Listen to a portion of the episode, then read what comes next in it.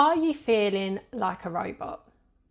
So, a lot of people say about automating, and it's a really controversial topic because you've got people that are against automating, and then you have people that are very much pro automating. And I am someone that loves automating. Anyone that knows me knows that. And there's tons of reasons why, but I am also very much aware of why people do not like automating. And that's why I'm going to talk to you about today. So, with automating, you can run the risk of being sounding like a robot effectively. You can run the risk of pushing people away because people want to be nurtured and human beings like that human interaction. So, one of the main reasons that automating for a business may not work is because they aren't doing it smartly. So, what I mean by that is when you automate a particular process within your business, you should be automating as much of the process as possible, but you should also be adding nice twos. So, what I mean by that is with your process, you would have your essentials, and that's everything that needs to be done in order for that outcome to be achieved. And your process will form the essentials part. What you'll also have are non essentials, but they're nice twos. And those are parts that a lot of businesses don't get around to doing because they're too caught up in doing the essential part of the process.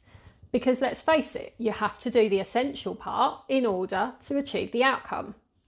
But what you can do with automating is to make sure that your essentials part of your process is automated as much as possible. And for most processes, you can automate pretty much the entire process. And then what you can do is once you've incorporated that automating side, you can then look at the nice twos and you can incorporate that into the process because you have time to do it. So, one of the reasons and one of the main things that hold businesses back is time. It's something that is it's more important than anything else in the world because we only ever have so much of it. And what then ends up happening is that we end up focusing on the stuff that needs to be done but we're doing the task all the time rather than having it running in the background and working on the things that can really push the business forward. And that's where automating comes in. So, making sure that you are filling some gaps or filling some time that you have after automating that process with things that are going to make you stand out will make a huge difference in your business growth. So, it will be the thing that will make you stand out from your competitors, and it will be the thing that makes you come across as a person, especially as a service provider.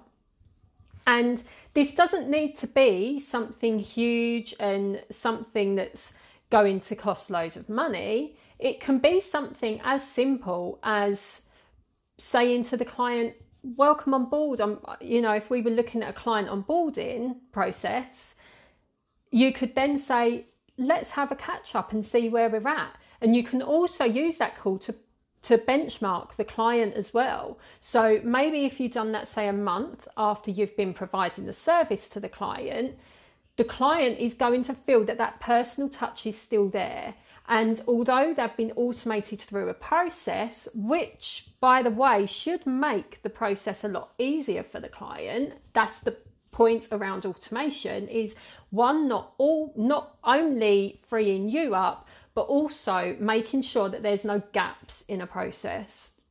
So, again, if we're looking at your client onboarding process, we're going to look at the entire workflow to see what's happening in that process, and we're going to make sure that that's automated as much as possible, not only for your benefit, but for your client's benefit. So, a lot of the time, it could be just an email that's going to say, right, over the next couple of days, you should expect X, Y, Z.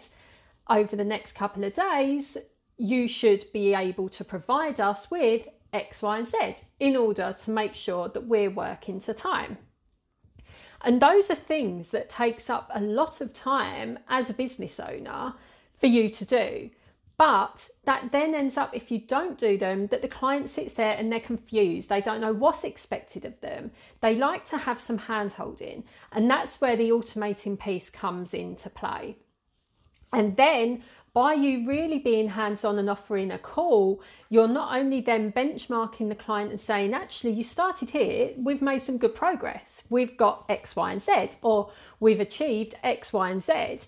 Now let's look at the next month. What can we do to, to increase those results? What can we do to help you even, th- even further?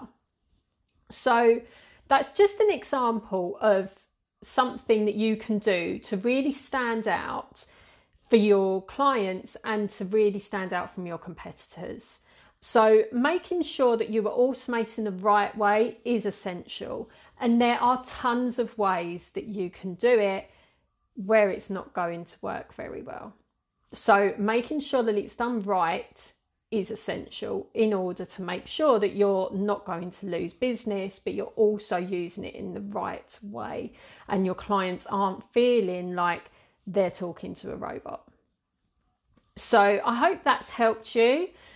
Sometimes automating can become quite confusing, and I get it because in order to automate successfully, it's going to take some time commitment to put those things in place.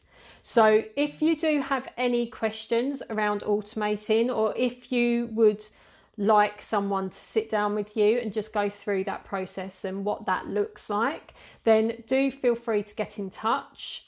I do also have something really exciting that will be launching very soon. So, if automating's on your list, then definitely make sure you're on my mailing list to hear the updates on what's happening with that. So, have a great day, and I'll speak to you soon. Bye.